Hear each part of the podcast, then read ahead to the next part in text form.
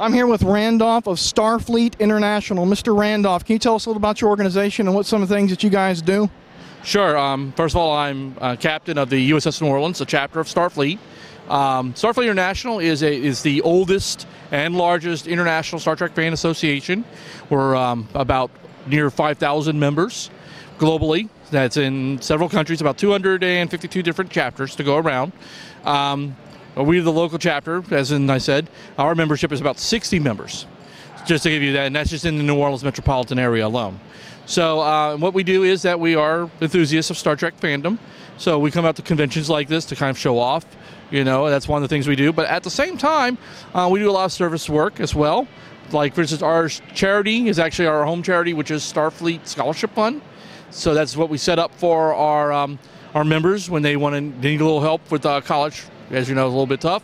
So, they can, you know, get up to about $1,000 in tuition help with that or going to their financial aid. So that's pretty much what it, that's a nutshell of what we do. Just being into the Star Trek universe, it's so popular. It's like almost 50 years old. What are your some of your favorite? Uh, you know, which first off, what's your favorite show of the series? And second off, what, what's some of the like the message that you, you like that that you think you got from Star Trek being a fan? Like, what's something that really resonated with you on, on your life? Um, well, first of all, my um, favorite Star. I really don't have a, a favorite series or anything like that. Um, that's me personally because each of them resonates the message there.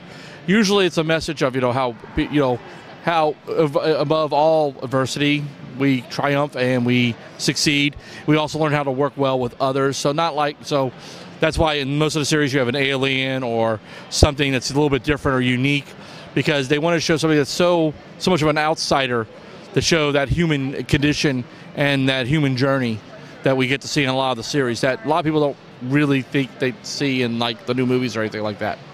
Well, speaking of the movies, what is your opinion on the new movies, the rebooted franchise with Chris Pine and all those guys? I know Karl Urban, all that. What's, what's your opinion on that series? Do you like the way they've taken it, or would you like to see something different? And what's your opinion on that? Um, the first movie wasn't too bad for me. Second movie, they did a lot of copying from uh, Wrath of Khan, the, the second movie there. So, um, so what I, it's a, it's a hard discussion to make because what they've done is there is a positive side.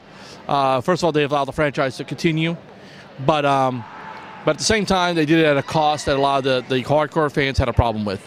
Um, my preference to outside the movies is some of the fan productions that are being made, and they're coming out in plethoras now with a high quality of professionalism that we have not seen for a very long time. And they are doing things like taking the voyages of the original series to the fourth or fifth seasons to basically continue the five-year mission of the ship.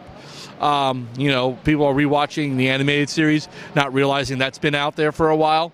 So that's being propagated. I mean, there's a feature that Starfleet's partnered up with called uh, Axanar, where they are uh, rolling forward with uh, a little bit of prehistory, which is 20 years before the, the voyage of the USS Enterprise, with Pike, before even Pike takes command. So there is a, a, a, lot of saga and a lot of things that they're involved with that uh, make that work. And that's where the strength, I think, right now for Trek is going to be, is in the fan productions until, um, you know, CBS Paramount finds that middle ground where, um, you know, where they can make the core, the core fans happy and bring in new fans.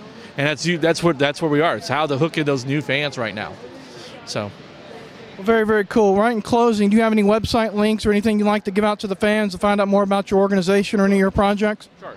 Um, the, the organization that we represent is Starfleet International. That can be found as www.sfi.org. Um, it is a 501c7 corporation, so that means it's nonprofit. Um, various chapters have different websites. Ours is right now is the is www.starshipneworleans.com. Um, that site is just for the chapter and for some of the immediate area. Very cool, very cool, Mr. Randolph. Absolute pleasure talking with you, buddy. You keep uh, keep trekking and live long and prosper, my friend. Okay, take care. This is Owen with SciFiction.com.